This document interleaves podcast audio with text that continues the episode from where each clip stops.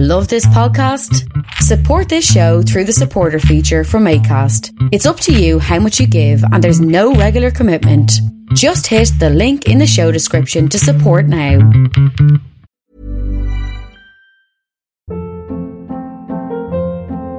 Hold up. What was that? Boring. No flavor. That was as bad as those leftovers you ate all week. Keke Palmer here, and it's time to say hello to something fresh and guilt-free. Hello Fresh. Jazz up dinner with pecan-crusted chicken or garlic butter shrimp scampi. Now that's music to my mouth. Hello Fresh. Let's get this dinner party started. Discover all the delicious possibilities at hellofresh.com.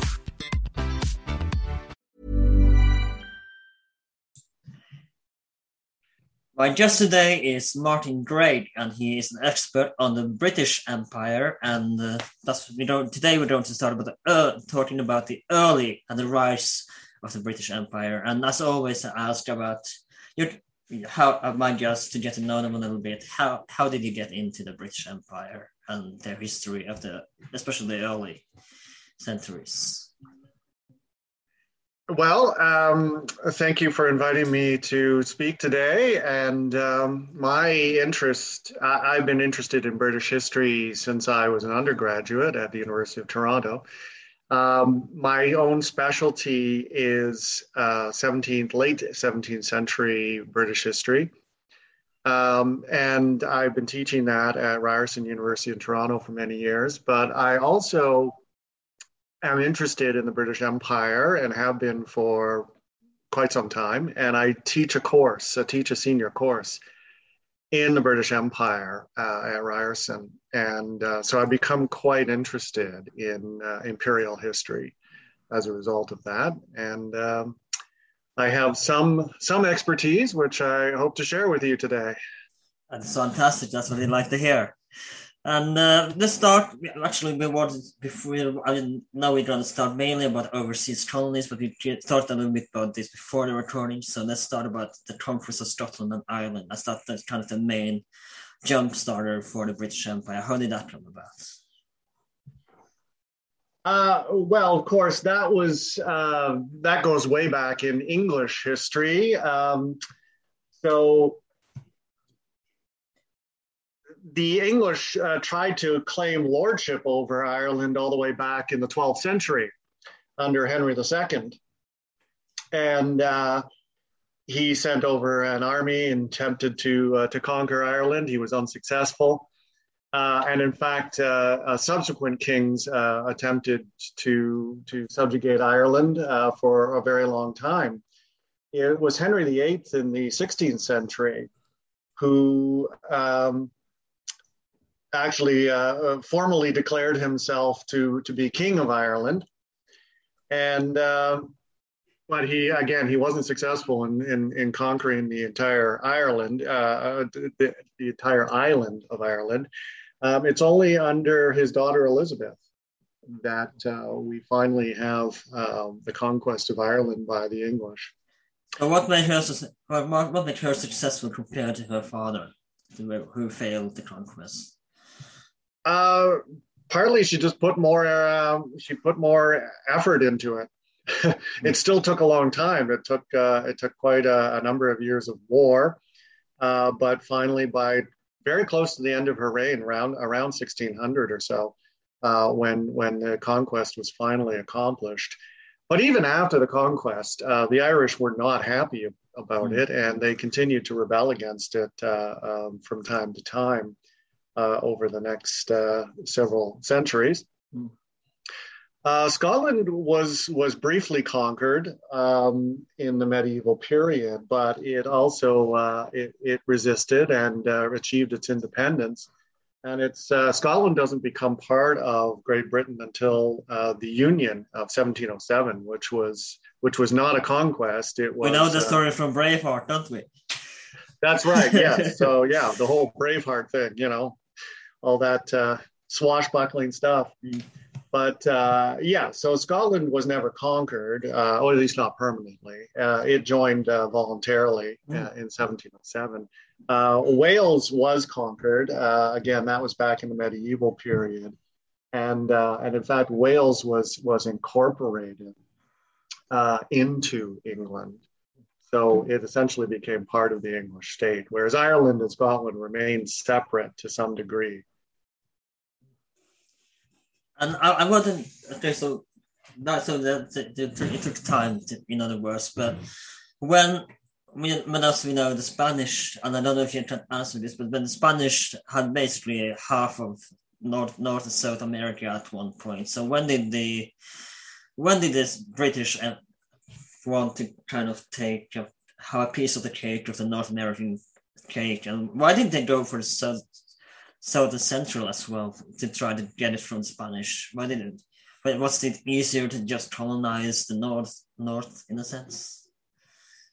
Uh, well, yes, it was. So so uh, the the first English uh, voyage across the Atlantic uh, was actually way back in 1497 with um, Giovanni Caboto, who uh, John Cabot is known as he's known to the English, uh, sailed uh, to to what is now Newfoundland, um, but did not attempt to settle there. And throughout the 16th century, the, the English um, fish, uh, fishermen regularly went across the Atlantic uh, and fished in the, uh, the Grand Banks off the coast of Newfoundland. So the English were well aware of the northern part of North America, but made no attempt to settle there. Um, where they get involved in terms of the more southerly areas was uh, basically to attack the Spanish. Mm. Um, Spain was a the most powerful kingdom in Europe, and uh, was becoming. You know, of course, they they had originally it was Columbus, Christopher Columbus, who had had gone, sailed for the Spanish, and uh, in the intervening decades, uh, Spain had established uh, a strong foothold in Central and South America and the Caribbean, and uh, had become fairly prosperous uh, as a result of that. And so the hostilities with Spain, you know, gave gave a motivation for um, English sea captains to go across to uh, the, particularly the Caribbean and attack the Spanish. Uh, so there was no attempt to settle at that point or to steal any of their colonies. They just wanted to they just wanted to to attack the Spanish and and uh, take the take the Spanish crown them down a notch.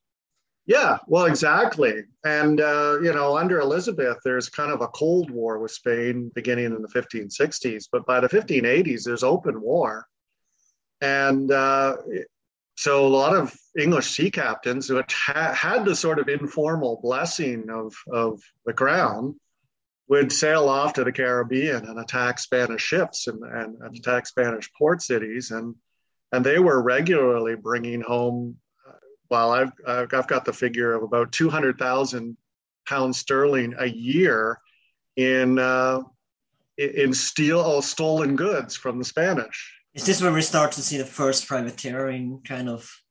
Absolutely, yes. And uh, you know, one of the one of the famous sea captains, Sir Francis Drake, uh, was in fact a private privateer.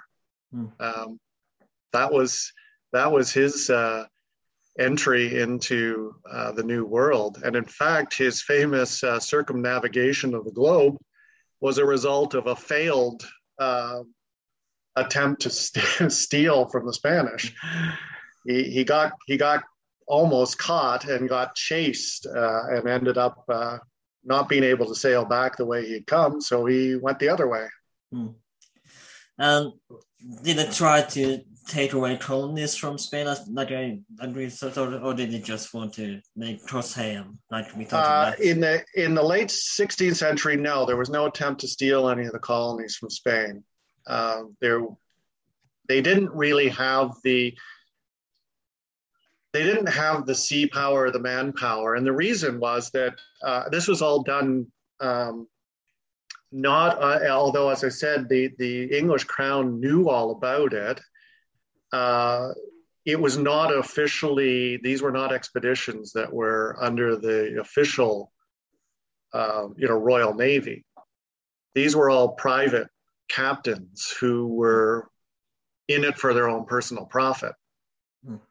And so they were not uh, they so they didn't have they didn't have an official navy going out there to uh, to establish any presence there because we when I talked about in the episode with Steve and John, we talked about that they, they didn't really have a standing army either. They nope. they had, but it did have started form a navy at this point. That that was the main. That was the only there, like yeah there, regular... there was there was a formal navy that's for sure, but this this was not being used as a formal naval operation. Mm. Um, people like Sir John Hawkins, uh, Sir Francis Drake, they were they were operating privately. They had investors, including, in fact, Elizabeth. Uh, Queen Elizabeth did invest in some of their operations, but that was uh, privately, not not as an official government operation. So, so what makes them want to settle in in America? So why why did they choose that? Maybe we should have colonies over there. Is it because they, it would be easier to take, raid? Was, was it because it was easier to raid from the Spanish, or was it just they, did they realize the land was kind of fertile and it was good for it was good land there, or what was the reason for finally starting to establish colonies? Well, yes. Okay, so that's a good question. The um, there's there's really two things involved. One is uh, there were a series of voyages in the late 16th uh, and early 17th century that were looking for the quote unquote Northwest Passage. So the idea that there must be some kind of a route you could sail around you know the cape of africa for instance if you wanted to go to india but it was on it was also known you could sail around the cape uh, at the bottom of south america but that was way too that was way too long a voyage. So maybe there's a passage across north america that will shorten the voyage.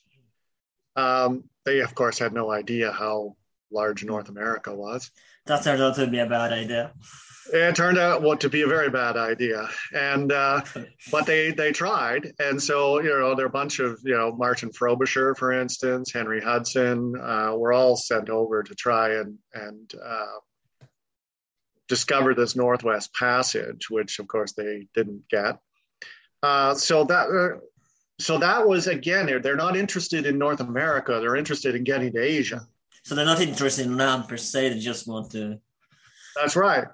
It's only it's only in the late, very late 16th century and into the early 17th century that the idea comes up that maybe we might set, settle some people uh, in North uh, America. When we talk about the church with Asia, did it try to establish make a sort of Suez Canal already, at, at, at, or did they that they didn't have enough resources to make a canal in the Suez, or did didn't have they tried the tried attempt to make a canal there? No, no, no. They didn't have that kind of technology or ability uh, at this point. So um, no, there was no sense of trying to uh, to, to, dig your way through. Um, but the there was, as I say, by the by the late 16th century, there was uh, the idea maybe we can settle some some people in in North America, but they deliberately chose to go north of the Spanish territories because they didn't want to compete directly with the Spanish. They didn't feel that they had the the ability to defend their uh, their their colonies if if they were trying to compete with the Spanish. So they deliberately went further north and um, it, it, and what they you know in, in 1580s was the first time uh, John White uh, set out to settle uh, a group of, of people in what Sir Walter Raleigh had called Virginia, uh, naming it after the Virgin Queen Elizabeth, and uh, that was a colony that failed. Um, they they dropped off settlers they quickly needed more supplies, sent the ship away to get more supplies, and when the ship came back, there were no settlers there anymore. So it, it, it that was that was hasn't that become kind of a legend that it just disappeared out of nowhere? Is that no, it's not. Not a legend. It it's it was true. They they they the settlers did they didn't know what happened to them. They didn't mm. find them. We don't know what happened. It's possible that some of them may have just connected up with uh, indigenous groups. It's possible that they just died. Um, we we really don't know. Well, all we know is they weren't there when the ship returned. Because I remember hearing the story when you t- talking about it, but I read about it somewhere. I just don't. Yeah, no, it it it did it did happen. Uh, the next time was in 1607, so it's not really for a couple more decades that we see another attempt. And why did it wait it, so long between trying to settle? Is it because it felt like the same thing is going to happen again, or, or yeah, I mean, trying to settle the land? Well, yeah, and again, these were private operations. This was not the, the British, the, the English government was not the prime mover of these things. They they weren't particularly interested, largely because of financial reasons. Um, the English government was the English crown was uh, desperate for money, and uh, they weren't interested in spending any money on this. So these were private operations, and in 1607 there there is another private consortium of, of business people and they, they come together and they create the Virginia Company. So these are this is in London, and they decide to send out some some settlers. Uh, so they send off a ship with uh, about 105 potential settlers, uh, and they head off to uh, Virginia, and uh, and they they establish uh, what they call Jamestown, which they name after the English king, James I. But it goes very badly. How so? It goes badly because they're just completely unprepared. And which sounds strange because you would think that, you know, they, they would have made the proper preparations. But part of the reason they were unprepared was remember, the Spanish had been in the Americas for now over a century. And so what made, what made them so successful compared to the British failure? What made what made the Spanish so successful in colonization? Well, and this is it. So so there's there are a number of of Spanish uh, people who had been over in the Americas who came back to Spain and then wrote about their experiences. And these were published books, and some of them ended up being translated into English.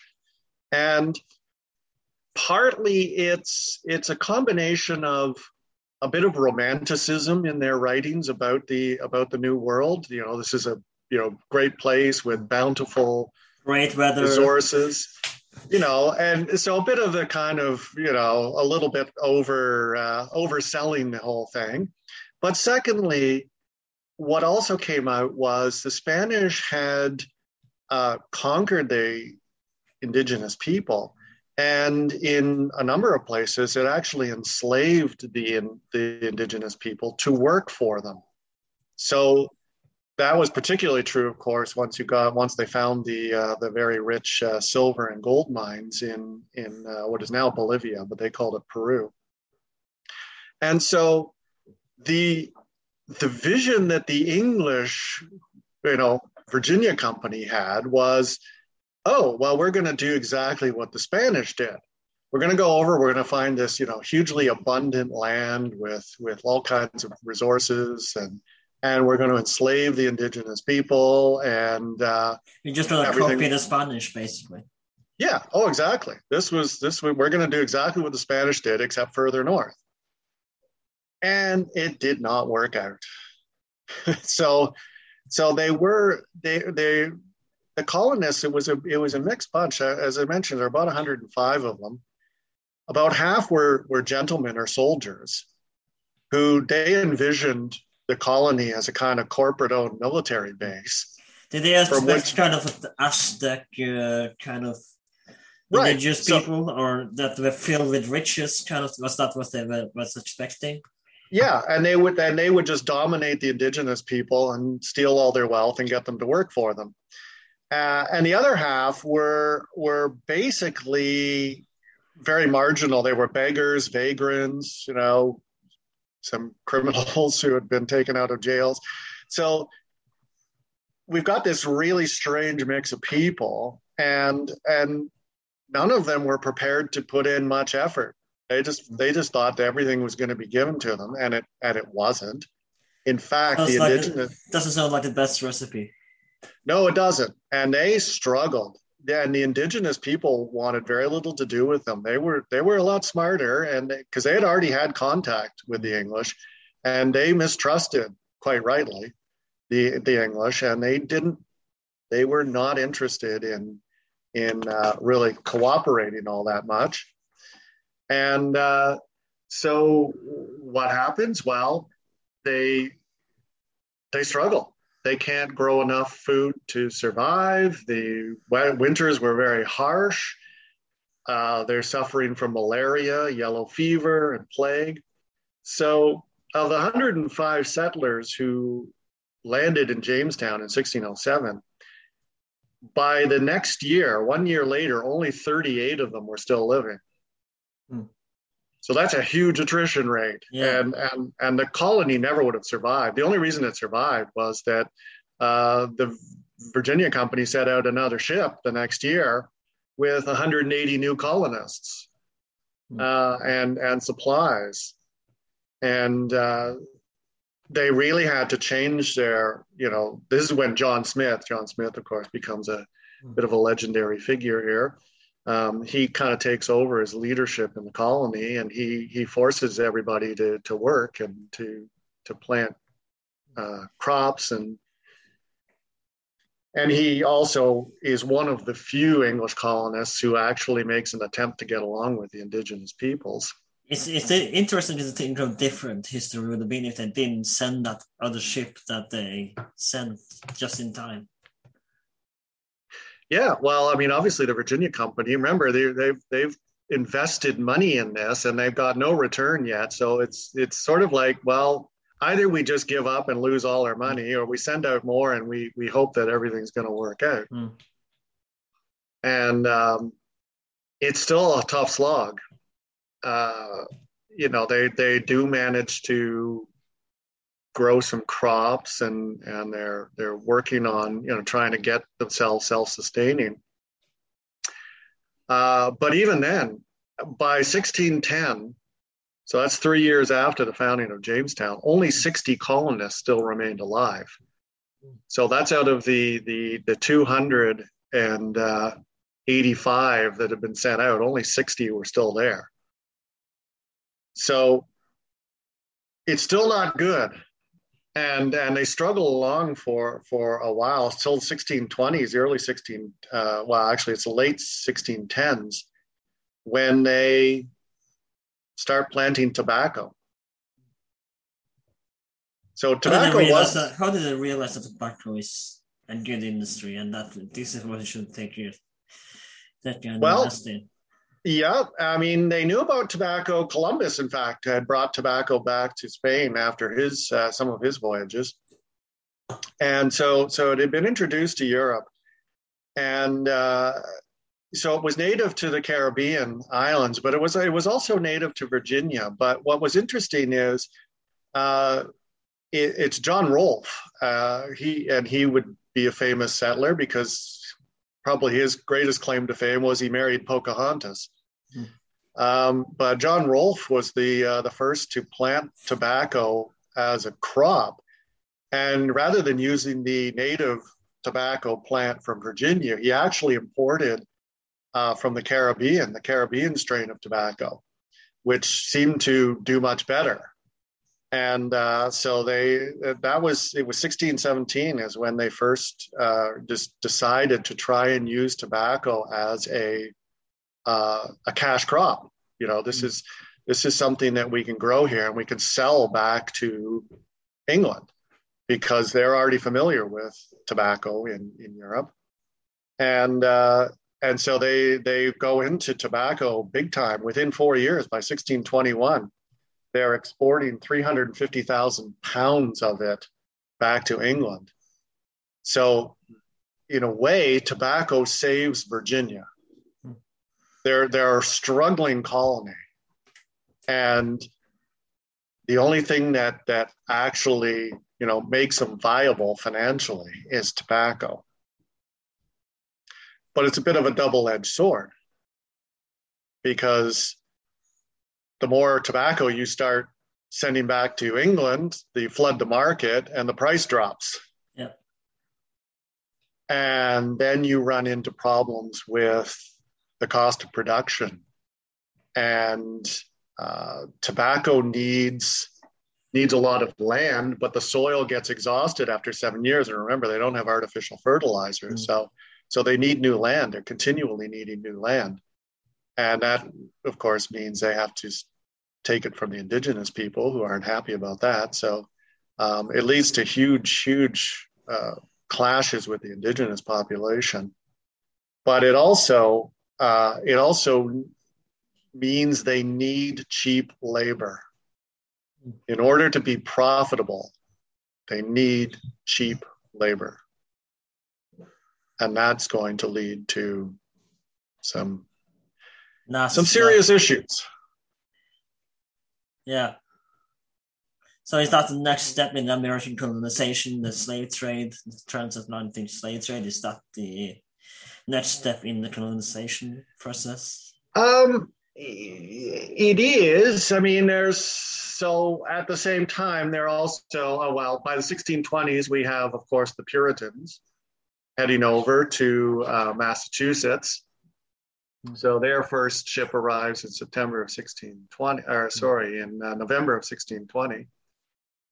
Um, and uh, and they create a different model um, they do not become the monoculture uh, that, that Virginia does. Monoculture meaning they're just they're relying on one crop, which is tobacco. Um, so Massachusetts, the, the Puritan colony, becomes uh, a more uh, mixed economy. Um, so they they don't grow tobacco. They in fact um, uh, they they have this sort of mixed economy of farming and trade and fishing off the coast, and of course they're very different in that they have families. Um, the Virginia settlers were so, all male. So people begin to kind of realize that this is good land now. This is an opportunity for a new life from England that they start to settle. Yes. In America. Yes now it's still done privately. It's still private. The Massachusetts Bay Company is uh, is is uh, is founded to you know be the uh, you know so it's still it's still for profit. They're they're investing and they're trying to get profit on it. But and they do because because they are a a, a more a more well-rounded economy. They they actually prosper much more than Virginia does, uh, at least certainly in the early years so and they don't become they don't become a, a colony that has to rely on cheap labor. So so we don't see that developing there but at in the 1620s we also see the caribbean islands starting to come into the mix. And so we see um, the the first uh, the first caribbean colonies are uh, st kitts 1623 Barbados 1627, Nevis 1628, Montserrat and Antigua uh, in uh, in 1632, and uh, so they they start off as again mixed economies. They're they're growing tobacco, they're growing cotton, uh, but by the 1640s they switched to sugarcane. Mm. And they switched to sugarcane because up until that point, sugarcane which is not a New World product. It comes from the Old World. Um, but it had been brought earlier, decades earlier, by the Spanish and the Portuguese. And so the Spanish were growing sugarcane in some of their island colonies, and the Portuguese were growing sugarcane, massive amounts of sugarcane in Brazil. And so the market, there was no real extra market. Cuba became a massive production of sugar canes as well. Sorry? Cuba becomes a massive production of sugar. Yeah, yeah, for the Spanish. Well. Yeah, absolutely. You're right. And uh, and so so at this point, the the British are the English uh, at this point, as we call them, are not uh, are not in, growing sugarcane. What happens to change that is the 1640s. There's there's a huge uh, civil war in, in Brazil that that interrupts the the the, the sugar growing uh, business and trade. And so it's it's a group of of Dutch merchants and, and along with English merchants who say, hey, wait a minute, there's an opportunity for us to get into the sugar trade. And so they start growing sugar in Barbados. Mm. And then in 1655, uh, they capture Jamaica from the Spanish. And that becomes another big sugar producer for the British, for the English. And so then we have the same issue. As sugar of course originally was a very expensive product only the only the wealthiest could afford it. But as you know production ramps up in the spanish colonies and then brazil we see the price drop. Same issue. We need cheap labor in order to keep profits so the spanish and the portuguese had gone towards using african slaves but the, the English weren't originally, and they didn't in Virginia either. They used initially in Virginia something called indentured servants. So indentured servants came from came from the British Isles. Uh, so England and Ireland, Scotland, and they were they were brought over on contracts. Now, some of them were quote unquote voluntary, meaning that they had been talked, these were poor people who had been talked into signing a contract to go over and work for free for usually four years. And then when they finished their their term, they would be set free. And then they could stay or they could go back. So some of them were voluntary, but many of them were not. They were criminals in the jails. They were vagrants, hmm. you know, beggars. So kind of, it was kind of Australia before Australia that they had a choice. Absolutely, work, absolutely. Work it was, it was a way. Yep, it was a way of getting rid of the quote unquote undesirables, and so they would be they would be rounded up and just sort of forced to sign, or maybe in some cases they didn't even sign contracts, they were just sent over. And uh, they provided labor in Virginia for the tobacco fields and cheap labor, obviously, because uh, the plantation owners had to purchase the, sl- the, the servants, but they weren't slaves. They were not slaves. They were because they would be free after the end of their contract. Uh, but they would. How many years have, are we talking about that they had to had this contract? Usually, usually four if they had a contract. But uh, if they didn't, if there was no formal contract, it was often seven years. So it it varied. Um, but but there were there was a definite term, and when they finished, not only did they to get their freedom, but they also got what were called um, uh, they they got a, a kind of a payment at the end. And in the early 17th century, like first half of 17th century, that was that was standard payment was 50 acres of land. Was it kind of like serfdom in a way, or is it not comparable to serfdom? Not really, no, because they they did have some rights, um, and they they and again they did they did get automatic freedom at the end, where serfs were there was no automatic. I mean, when they gained the land, they didn't have to work for the the previous owner, so to speak, or right. Yeah, they were they were totally free. Um, and and in fact, so indentured servitude lasted throughout the 17th century and into the 18th century. And in fact, the vast majority of uh, immigrants to to the American colonies were indentured servants. About 70 percent who went over were indentured servants. So that was that was a form of labor that that sort of worked, um, at least in in Virginia and a few other and Maryland and a few other colonies that had similar. But it didn't work in the Caribbean. How, what, how, what what's the difference between why, did, why didn't it work in, the Caribbean and why did it work in the main? Because the conditions were so much more brutal. Uh, I mean, you've got uh, a, a, really, really difficult climate. Mm. You've got I mean, there were disease. There was disease in Virginia, and and the and the attrition rate in Virginia even was fairly high. Um, probably, I've I've read statistics. Forty percent would not last more than two or three years. Um, so the attrition rate was pretty high, but it was even higher in the Caribbean. And the and and sugar, the sugar production was far harder work.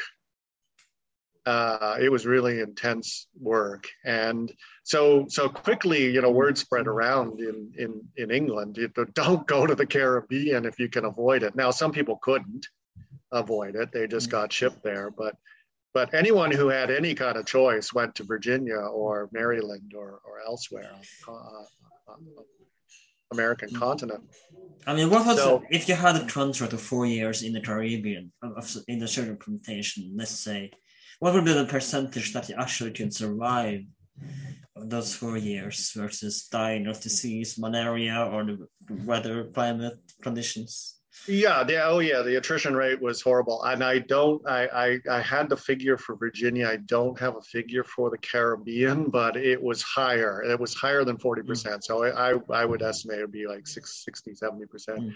And in fact, if you managed to survive two years it was considered quite good, and uh, and so you, that was a period known as seasoning. Mm. And uh, so you became a, a seasoned veteran, which of course is an expression we still use in you know things like sports and so on. Seasoned veteran, mm. but but it actually meant you survived two years, mm. and that was pretty good. Imagine because, just having a few months left of your contract. I'm gonna make it. I'm gonna make it. Oh shit.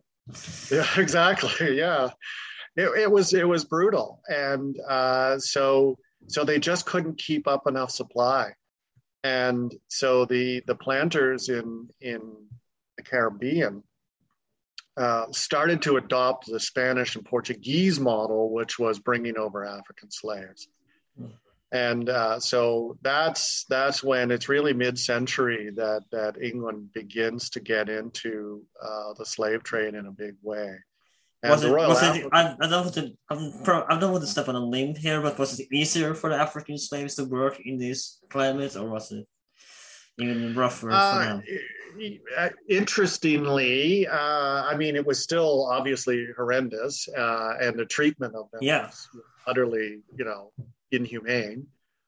But one advantage that West African people have is that there is a, a, kind of it's not a total immunity but it's a sort of partial immunity to uh, malaria. Uh, that they i mean just like europeans you know smallpox had, had wiped out large numbers of europeans over the centuries. And uh, and by by the 16th 17th century it was still a killer but the population had a kind of partial immunity to it. So uh, some people didn't get smallpox, and some people who did survived. Uh, probably the most famous example was Queen Elizabeth I, who uh, contracted smallpox but survived.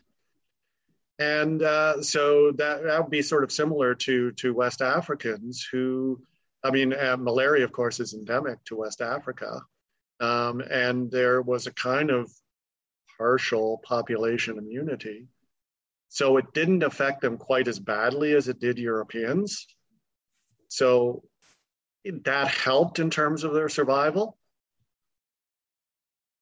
But still, large numbers of Africans perished, um, partly because of disease and partly because of appalling treatment.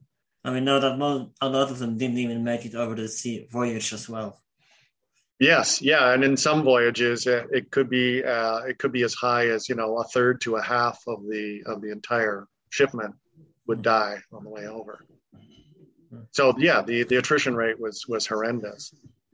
Um, but it's as far as the planters were concerned, it, it still worked for them economically. And as we all know, I mean, there are many humans will do who will do just about anything to make money, and uh, it, it kind of worked for them.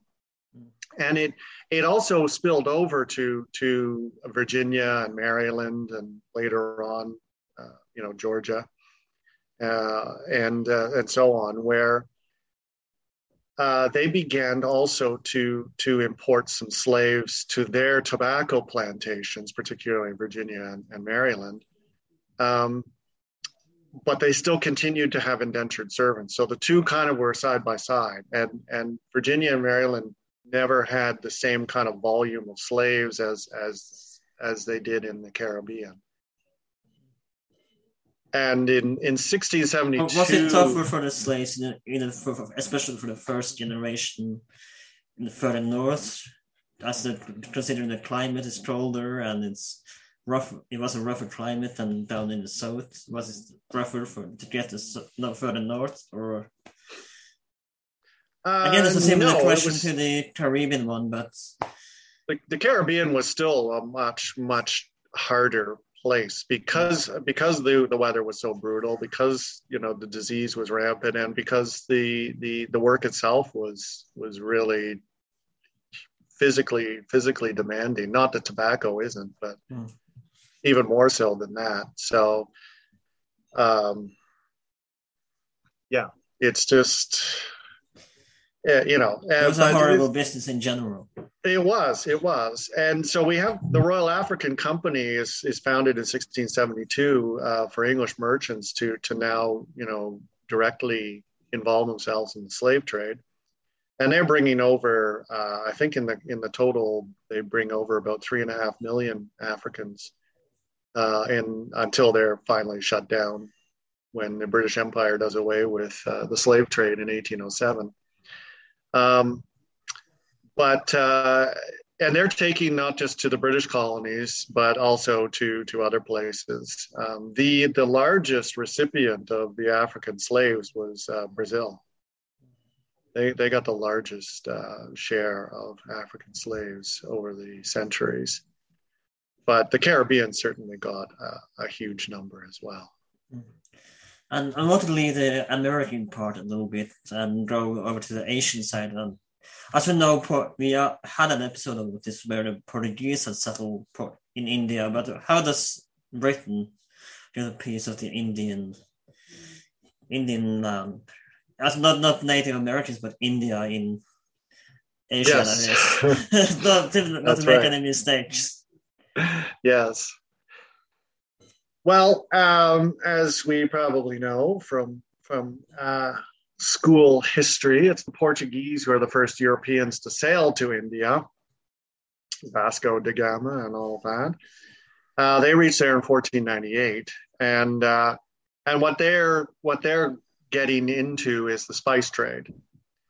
Uh, so there were Europeans were already getting spices from the east, uh, but it was a it was a complicated trade. It would it would the spices, of course, themselves were largely produced not in India but in what is now modern day Indonesia, and they were being shipped over to India, where the major spice ports were, and that's where the uh, Arab merchants from the from the Middle East, the Eastern Mediterranean, would uh, would connect up with them, and then they would take the spices to the Eastern Mediterranean or to the Black Sea, and there they would sell them to Italian merchants who sailed over uh, in the Mediterranean. How long would it would the voyage take from uh, Portuguese Port, Portugal or Britain and all the way to India at this point? Because as we know, they tried to avoid kind of the Ottoman Empire, who was still at large at this point in time, and they didn't want to pay taxes to them, so they tried to find a way,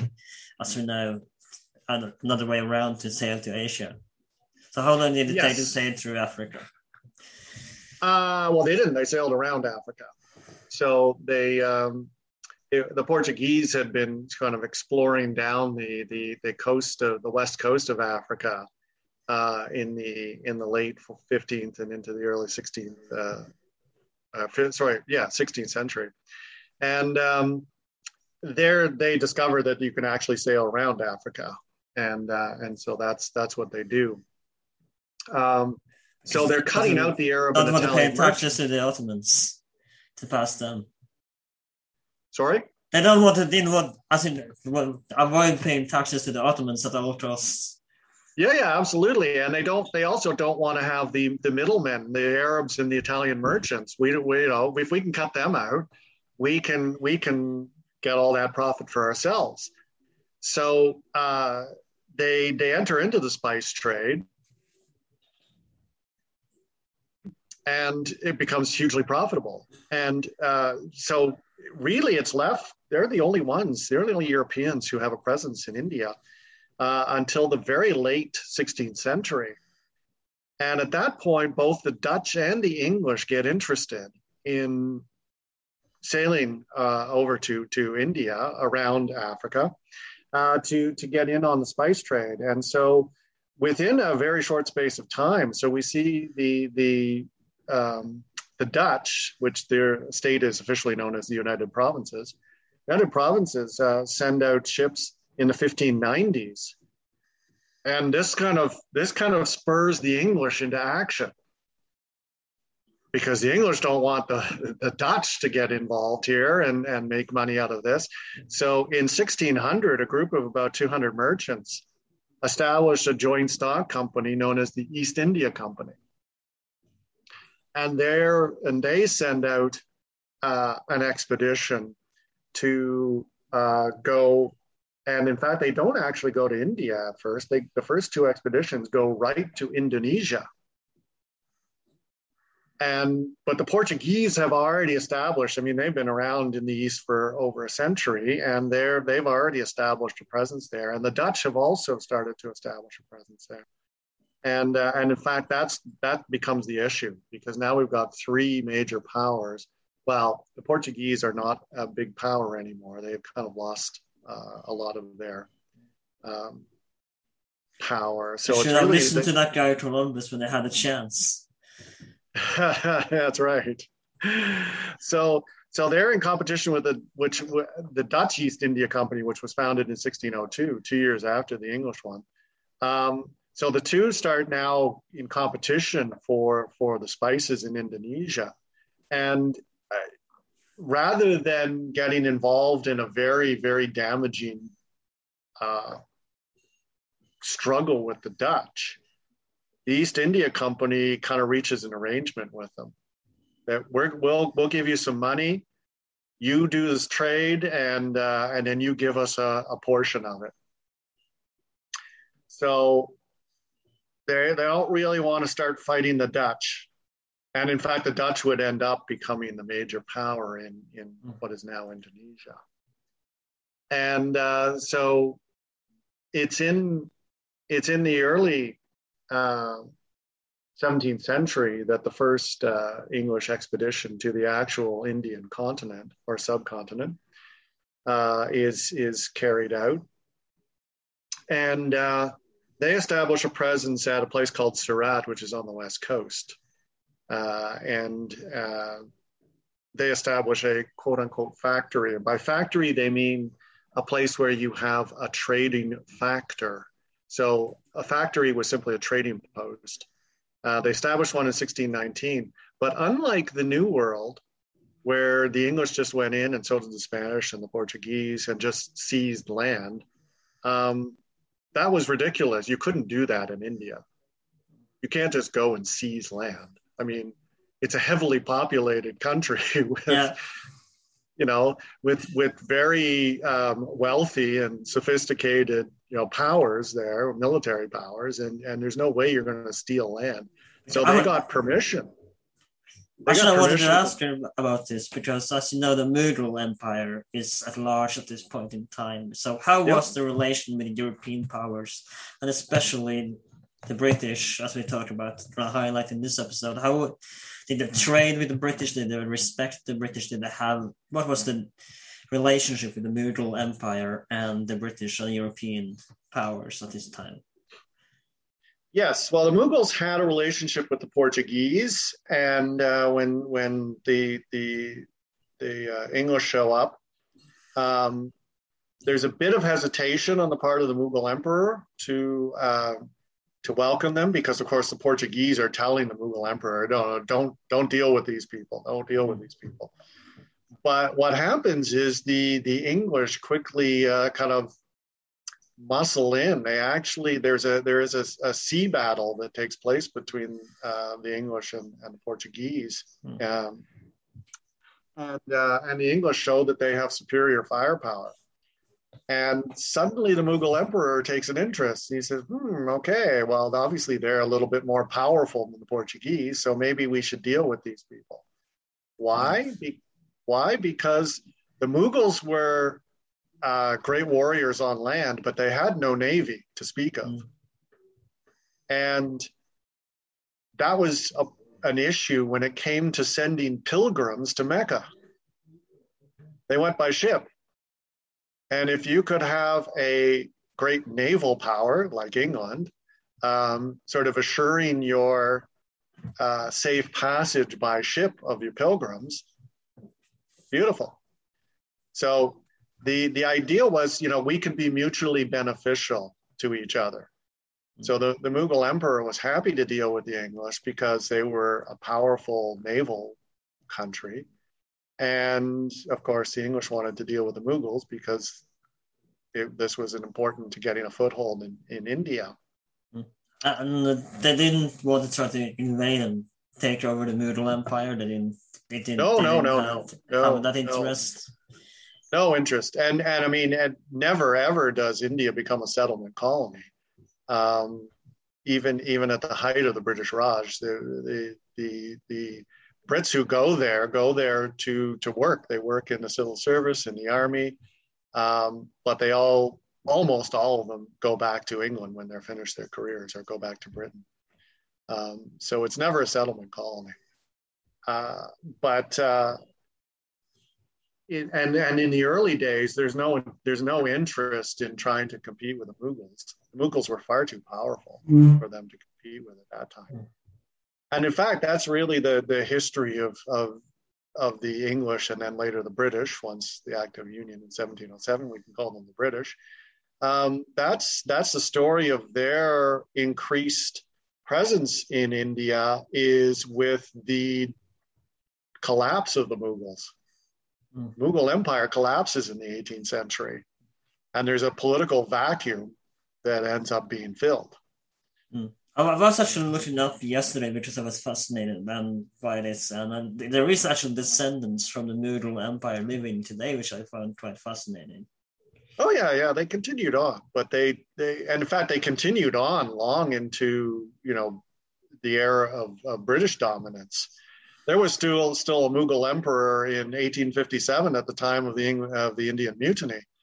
Um, he was in Delhi, but I mean he had zero power.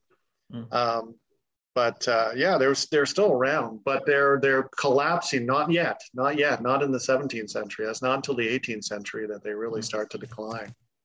Mm. So at this point, the English are just interested in in establishing trade, and so spices they've got this deal with the Dutch East India Company, but what they what they discover is Indian cotton cloth.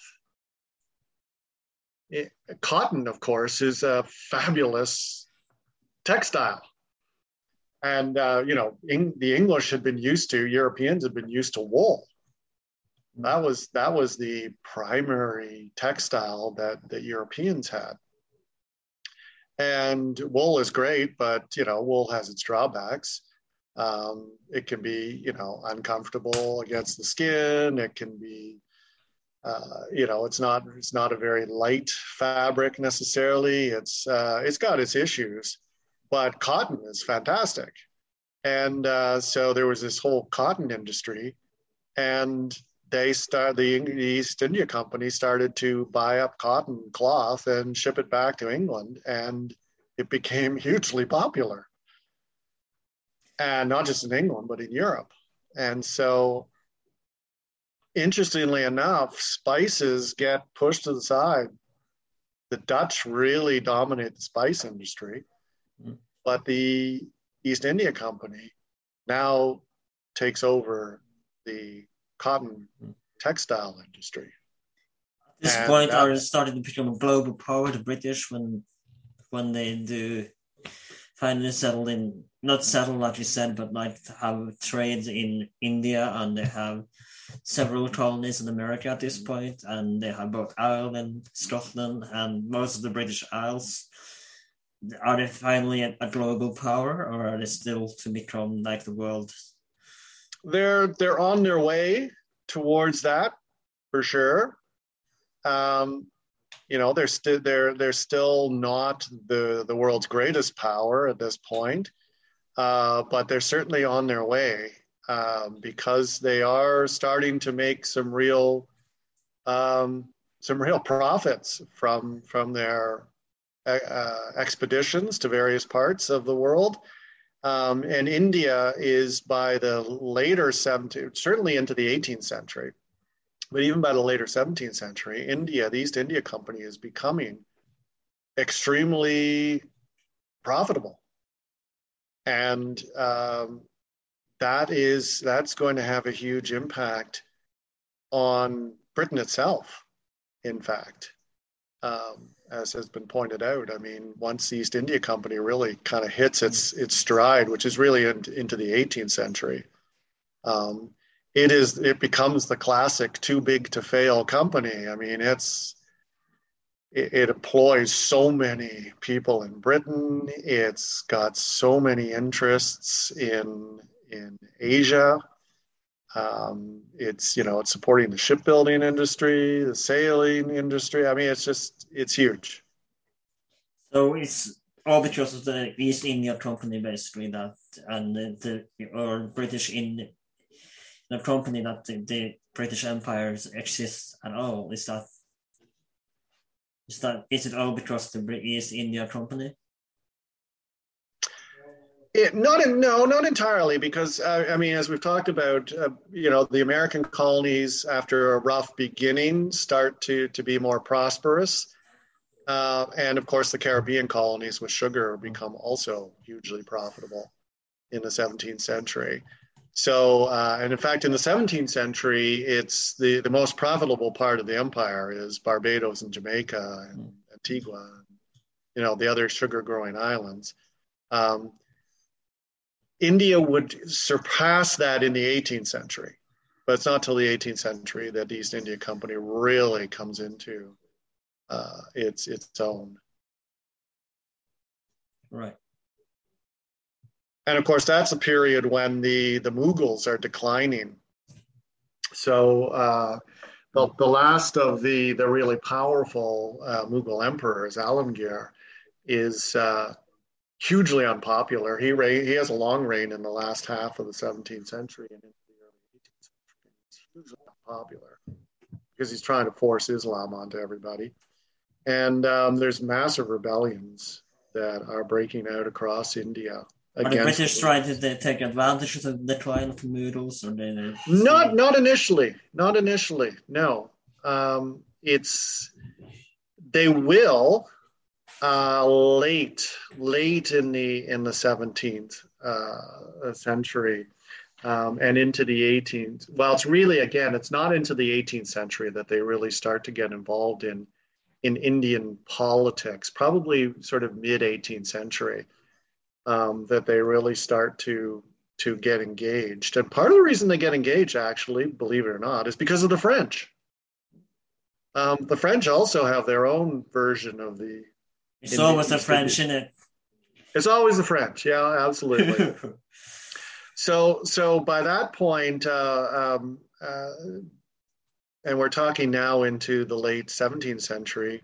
Well, actually, no, it's sort of early in the in the 17th century, 16, 1639. Uh, the the English establish a, a new base in uh, this is on the southeast coast in a place they called Madras, uh, which is modern day Chennai on the southeast coast of uh, of India. And the reason they did that is because that was, I mean, the area they had at Surat was not a major textile producing area, whereas the southeast uh, around Chennai was a very heavy textile producing area. And again, they don't they don't steal the land. They don't come in and muscle their way. They actually lease the land from a local Hindu ruler.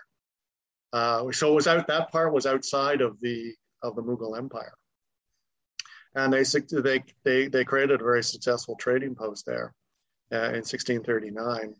Um, they moved their their base at Surat south, and that was because because of major rebellion that broke out against the Mughals there. um, that made the whole area too unstable. So they moved south to uh, to modern day Mumbai, which the British called Bombay, which is what the Portuguese had called it. And uh, and then they established a third. So there were really three major bases in India. There was there was Mumbai, there well Bombay as they called it, uh, Madras, and Calcutta, which was in the northeast in the state of Bengal, uh, where they again a major textile um, cotton cloth area. And those became the most important areas for for England. Um, and and it's but the British, so the British are, or the English British are, are establishing these bases, but the French are also establishing on the east coast in in Pondicherry, and uh, and then it all becomes part of this massive clash of empires in the mid 18th century. You know, the Seven Years' War and all that and uh, it, that's when the British start getting involved in local Indian politics because the French have done it. The French made allies with some local Indian rulers, and that brought the British into doing the same thing.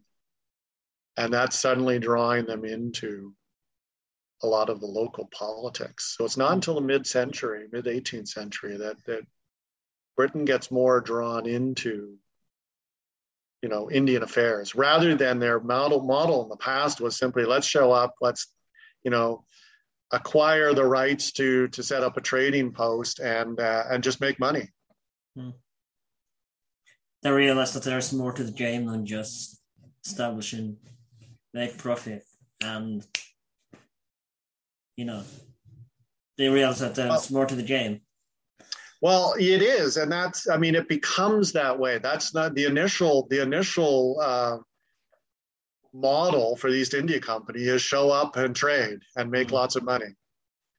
Um, but it gets more complicated as time goes. So as they're again as they're competing with the French mm-hmm. in India, but also as again we talked about as the Mughal Empire is collapsing in the 18th century. There's also a kind of uh, an impetus to to gain more control over areas so that you can i mean business loves stability right yeah instability is bad for business so it's still all about business but it's creating the conditions to have successful business and increasingly in 18th century, that means also creating sort of political stability in the regions in which they're trading. Right. Thank you so much for coming on, and I think we covered the basic of the rise of the British Empire. It's been a pleasure to have you on. Before you go, do you have anything you, you wish to promote and the social media where people might find you? and the links you want me to put in the description, perhaps? No, nothing in particular. Nope. Thank you so much for again. Thank you so much for coming. My name is Alan. This has been well.h12. We are available on Instagram, well.h12. You can find us on Spotify, YouTube, Apple Podcasts, wherever you can find podcasts. If you like this episode, please consider checking out some more episodes. We're definitely going to find something you like. And please consider rating us on iTunes and write a little bit review if you got the time. It would help us out a lot. Please like, share, and subscribe. And I'll see you next time.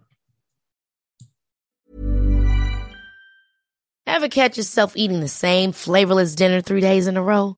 Dreaming of something better? Well, HelloFresh is your guilt free dream come true, baby. It's me, Keke Palmer. Let's wake up those taste buds with hot, juicy pecan crusted chicken or garlic butter shrimp scampi. Mm. Hello Fresh. Stop dreaming of all the delicious possibilities and dig in at HelloFresh.com. Let's get this dinner party started.